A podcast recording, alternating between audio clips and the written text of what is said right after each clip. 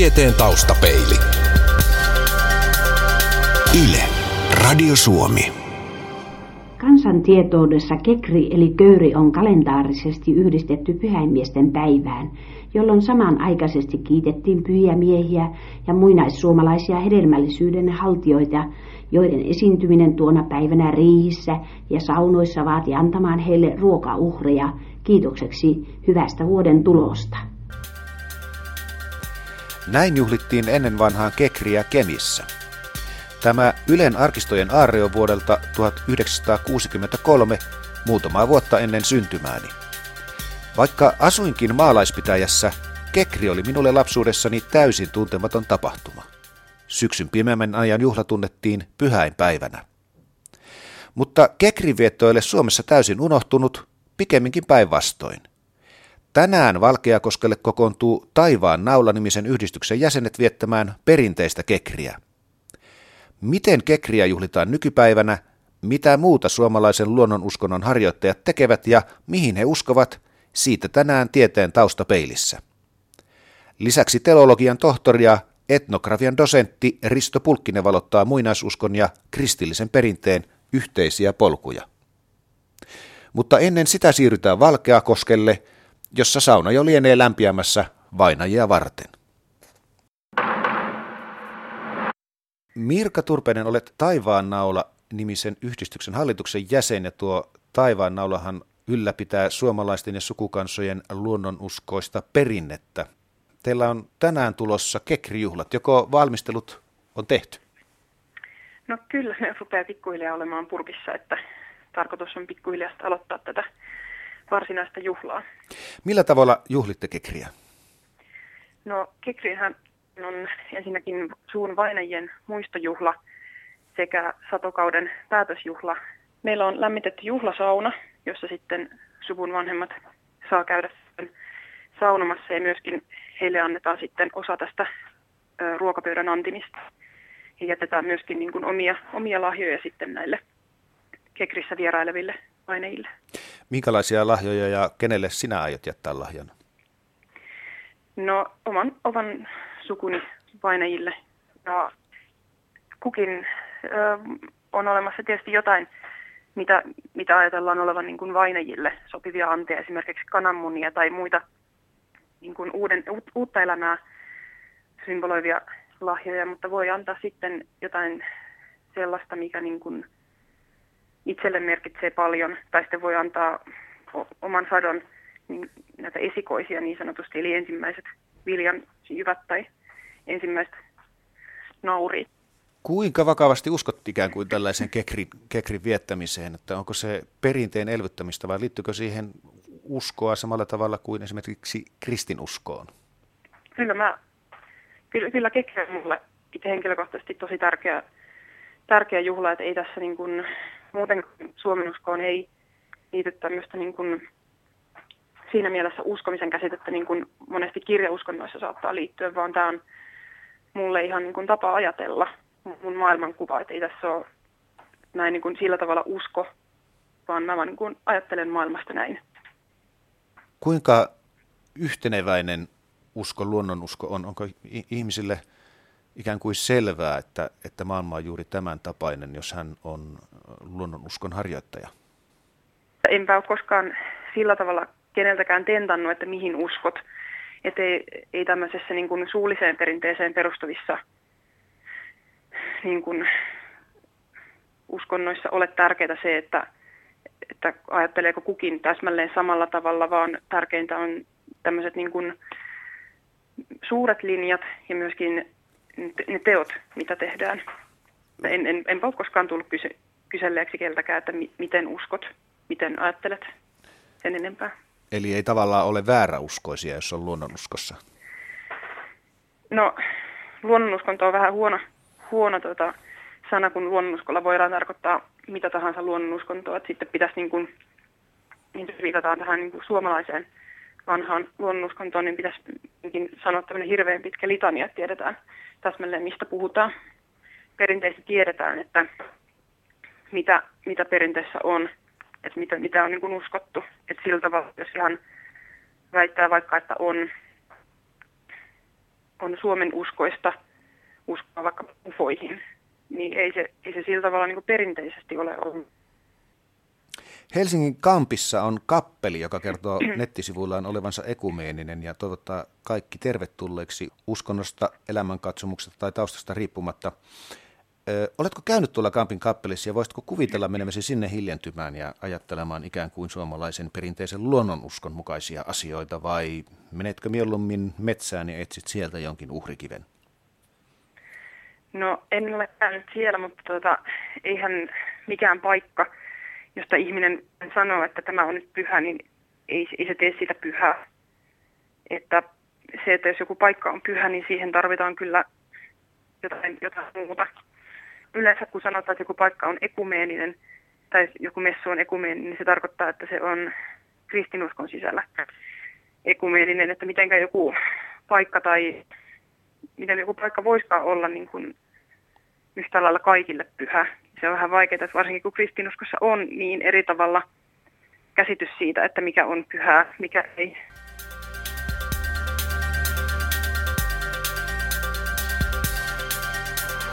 Taustapeili.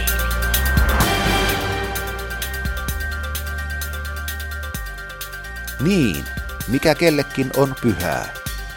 Jätetään Mirka Turpeinen hetkeksi kekrivalmistelujen pariin ja siirrytään äsken mainittuun paikkaan, nimittäin Helsingin kamppiin, reilu vuosi sitten valmistuneen ekumeenisen kappelin kupeeseen. Löytääkö Risto Pulkkinen urbaaniin ympäristöön nousseesta puisesta kappelista pyhyyden tuntua? Seisomme täällä Helsingin kampissa, siis ydinkeskustassa, uskoton tieteen dosentti Risto Pulkkisen kanssa ja ihastelemme rakennusta, joka on monelle helsinkiläiselle ja täällä käyneille varmaan jo tuttukin. Se on puinen lieriö, nousee tuossa korkeuksiin silmiemme edessä ja on aika merkittävä näky tässä kaiken kiven, betonin ja ikkunalasien keskellä. Risto Pulkkinen, miltä tämä rakennus sinusta näyttää? Minusta tuntuu siltä, että tämä herättää, tämä omia herättämään pyhyyden kokemusta. Näin nimenomaan tuntuu, mutta jos tätä ihan näin sitten yrittää jotenkin perustella, niin kyllä kai suomalaista tai pohjoisittain, niin pyhyys yleensä on ollut aika tämmöistä karua ja osa aika suurimuotoistakin. Jos ajattelee niitä kallioita, mitä suomalaiset on kunnioittaneet ja saamelaiset, niin ne on olleet usein aika suuria pintoja, Sastuvansalmen profiilikallio esimerkiksi. Ja sitten toinen, että ne on olleet ympäristöstä jollakin tavalla poikkeavia. Ja tämähän nyt todellakin poikkeaa ympäristöstä. Tämä on kyllä silmiinpistävä rakennus. Noin kun otit puheeksi, niin minullekin tulee mieleen joku iso kallio nimenomaan ää, aavan keskellä tai jossain rannalla. Ja joku pyhyyden olo tässä tulee jo ulkona, jota on tosiaankin hieman vaikea selittää. As- assosiaatio Astuvansalmen kallioon ei ole ihan kaukaa haettu. Samalla tavalla se nousee myöskin sieltä, pysty suoraan sieltä, sieltä ää, järvestä ja, ja kohoaa tosiaan mikään korkealle. Osaatko kuvitella, että joku esi-isistämme, muinainen mies tai nainen tulisi tähän? Tunsisiko hän pyhän kosketuksen? Aivan varmasti siis jos on lupa niin kuin eläytyä ja, ja kokeilla mielessään, miten se voisi mennä, niin mä uskon, että hän tunsisi tässä. Hän, hän kokisi tässä tarvetta uhrata ja rukoilla niitä, niitä tuonpuoleisia olentoja, joista hänen, hänen elantonsa riippui. Keskustelemme tänään sinun kanssasi siis kansanuskosta ja muinaisuskosta ja ajattelin, että tehtäisiin pieni vilkaisu tuonne sisällekin. Tämä Kampin kappelihan on ekumeeninen ja toivottaa kaikki tervetulleeksi elämänkatsomuksesta tai taustasta riippumatta. Ja sinun kanssahan tätä on nyt hyvä mennä tutkimaan, että paitsi olet Helsingin yliopiston uskontotieteen dosentti, olet myös etnografian dosentti Lapin yliopistossa. Oletko käynyt tuolla sisällä? No nyt täytyy kyllä häpeäkseni tunnustaa, että en ole käynyt. Pitäisikö mennä tutustumaan? Ehdottomasti. Mennään.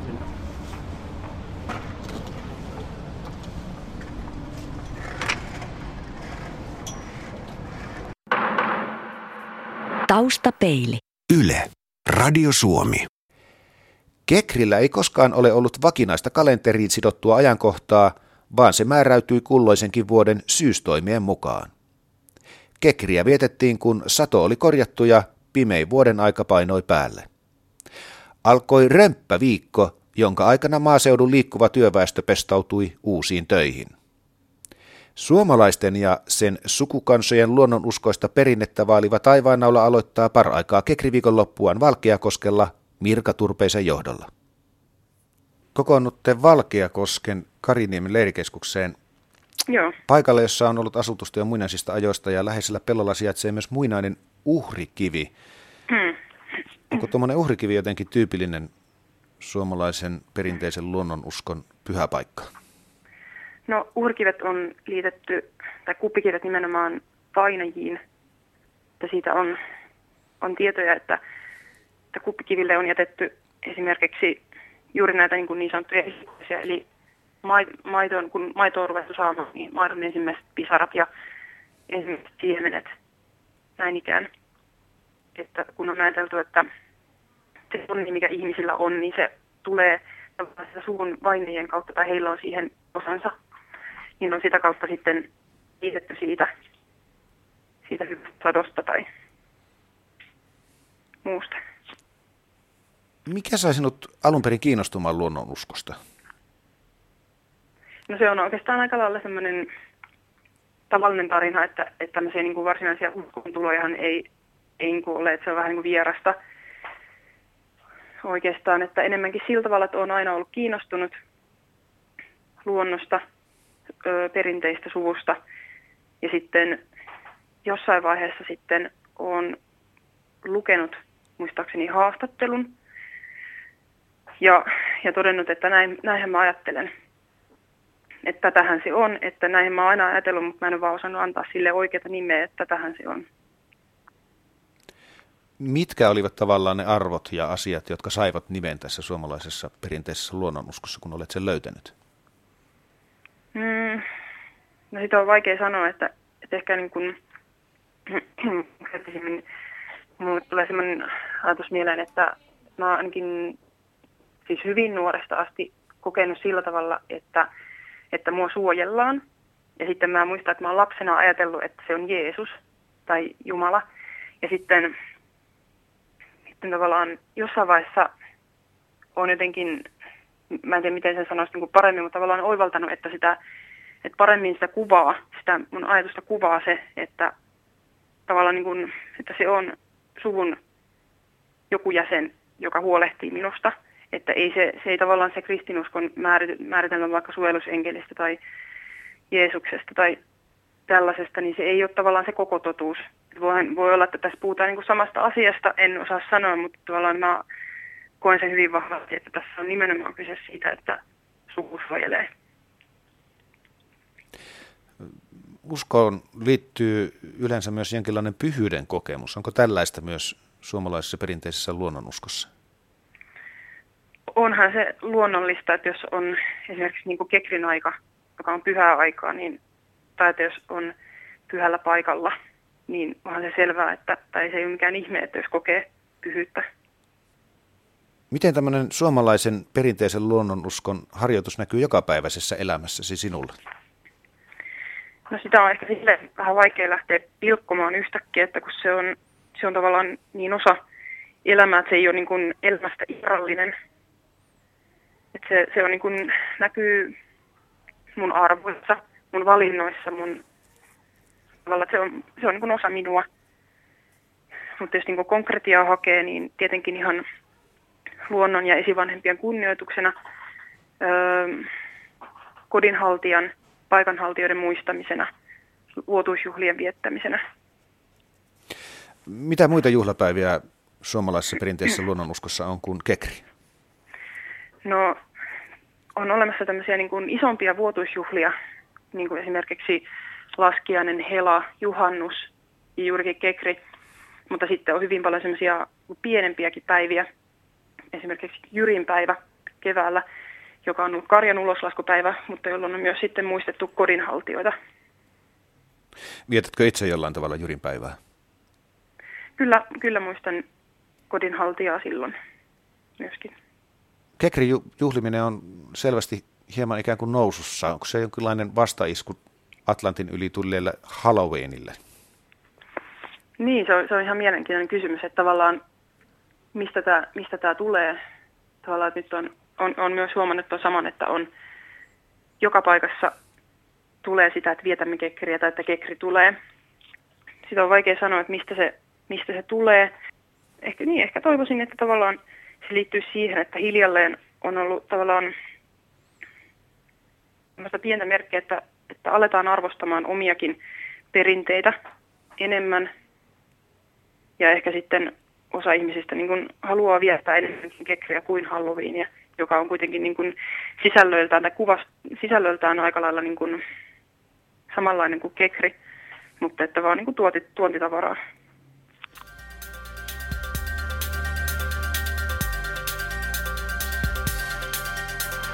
Taustapeili.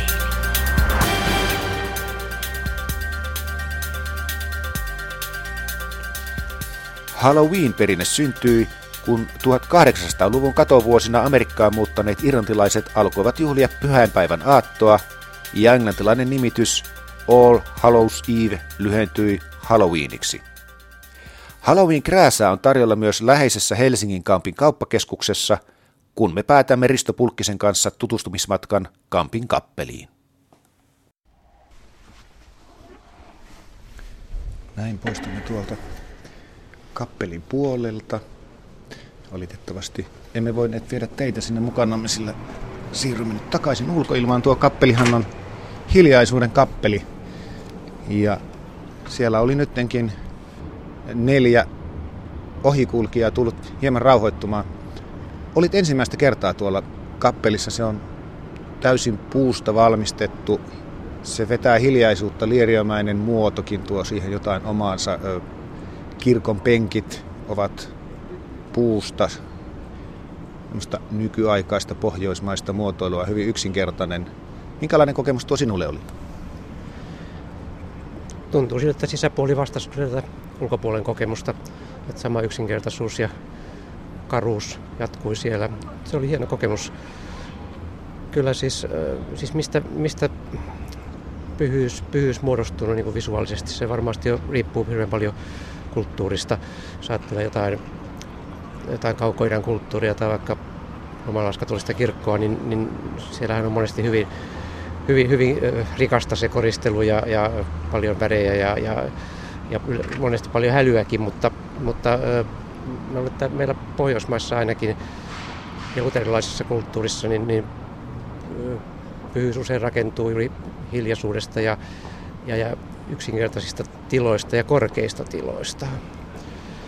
Kerro jotain esimerkkiä palvontakohteista. Ovatko ne siis isoja kiviä, puita? Mitä ollaan te pidetty pyhinä paikkoina? No ihan näistä kivikautisista nimistä oikeastaan tiedetään vain se, että mitkä on ollut heidän, tai mitä me nyt tiedämme heidän, heidän näistä vanhoista uhripaikoista, juuri Astuvansalmen kallio tai sitten Valkeisaaren profiilikallio Saimaalla tai, tai Baalinkallio Val- Valamossa. Kallio on juuri semmoinen hyvin korkea jylhä pystysuora kalliopinta. Et, et ainakin mielestäni niin hämmästyttää usein, ne ovat juuri tällaisia. Mutta toisaalta me emme tiedä mutta kuin, mutta kuin ihan harvoista kulttipaikoista. Et niitä varmasti on ollut paljon enemmän, mutta, mutta mehän tiedämme tai voimme määrittää muinaissuomalaisten uhripaikoksi, vaan semmoiset, joissa on arkeologisesti löytyy näy, näy, näyttöä uhrauksista.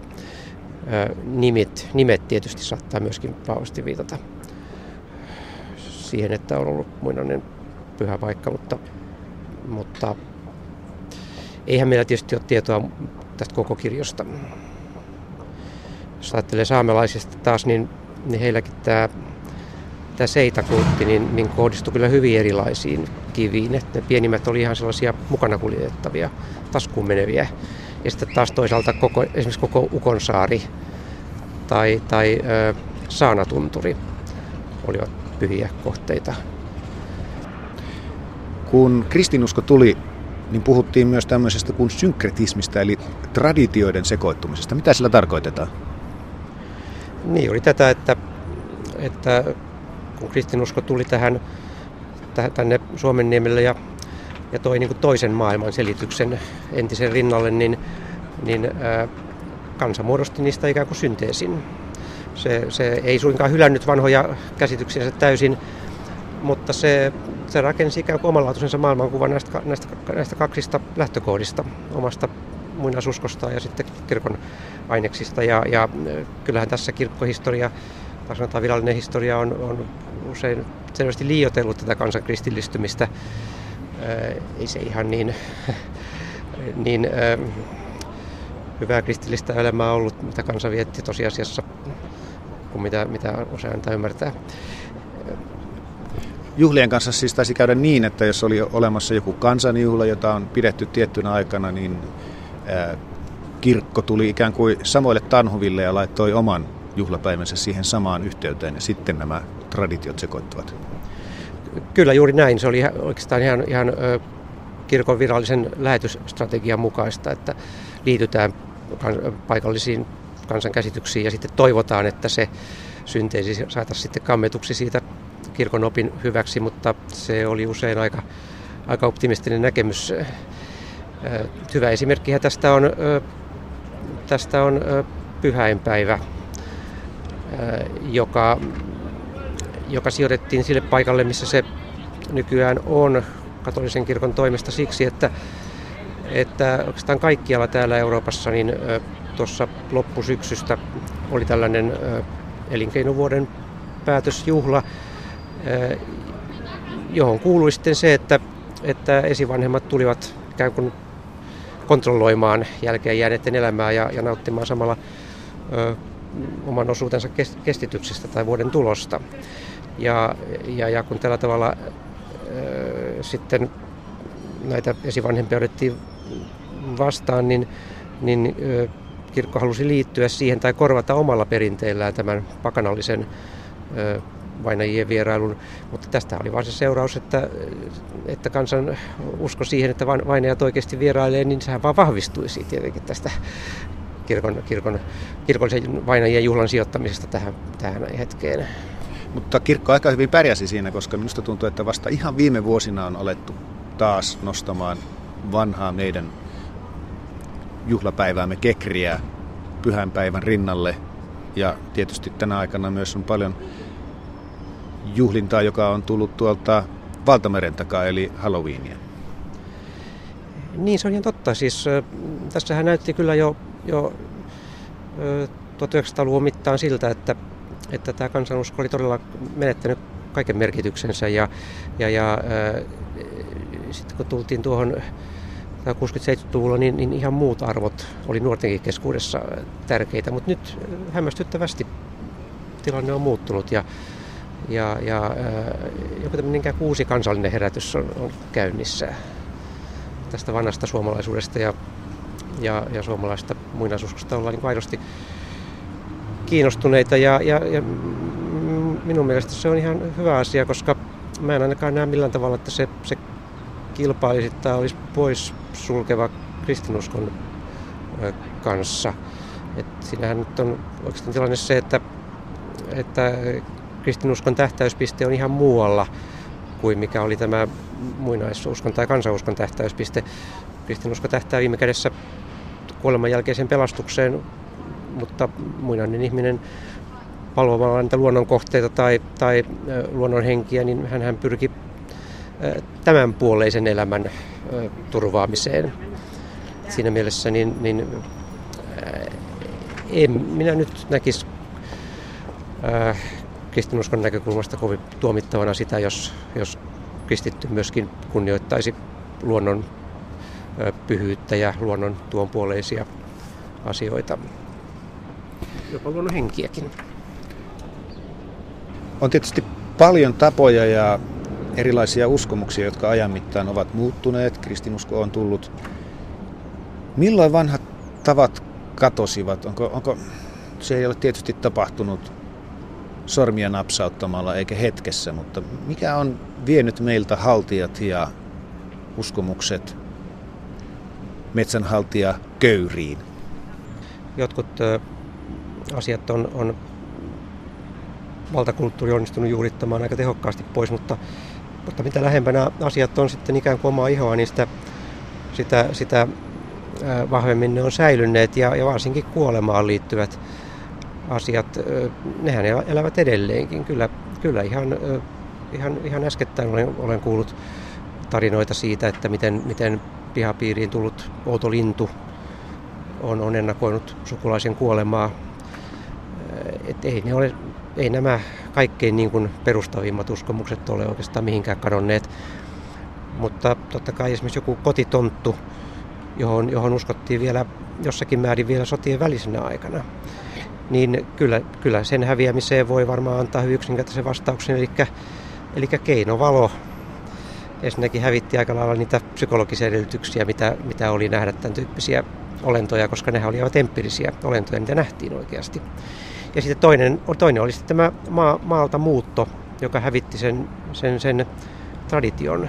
Ei enää ollut tällaista niin sukupolvien yli kulkevaa tradition välittymistä isovanhemmilta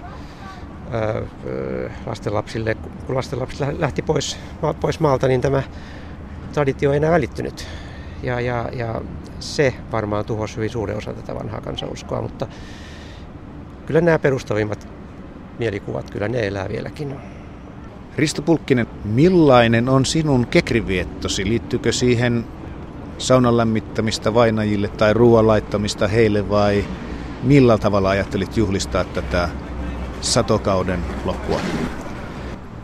Minä saattaisin juhlistaa, juhlistaa sitä juuri, juuri tällä tavalla, että vuoden pimeimpään aikaan kävisin kaikessa rauhassa saunassa, sitten ottaisin lasillisen punaviiniä ja, ja miettisin ö, esivanhempiani ja, ö, ja, ja edesmennyt äitiäni ja, ja, ja olisin kiitollinen siitä hyvästä, mitä, mitä tämä vuosi on tähän mennessä tarjonnut.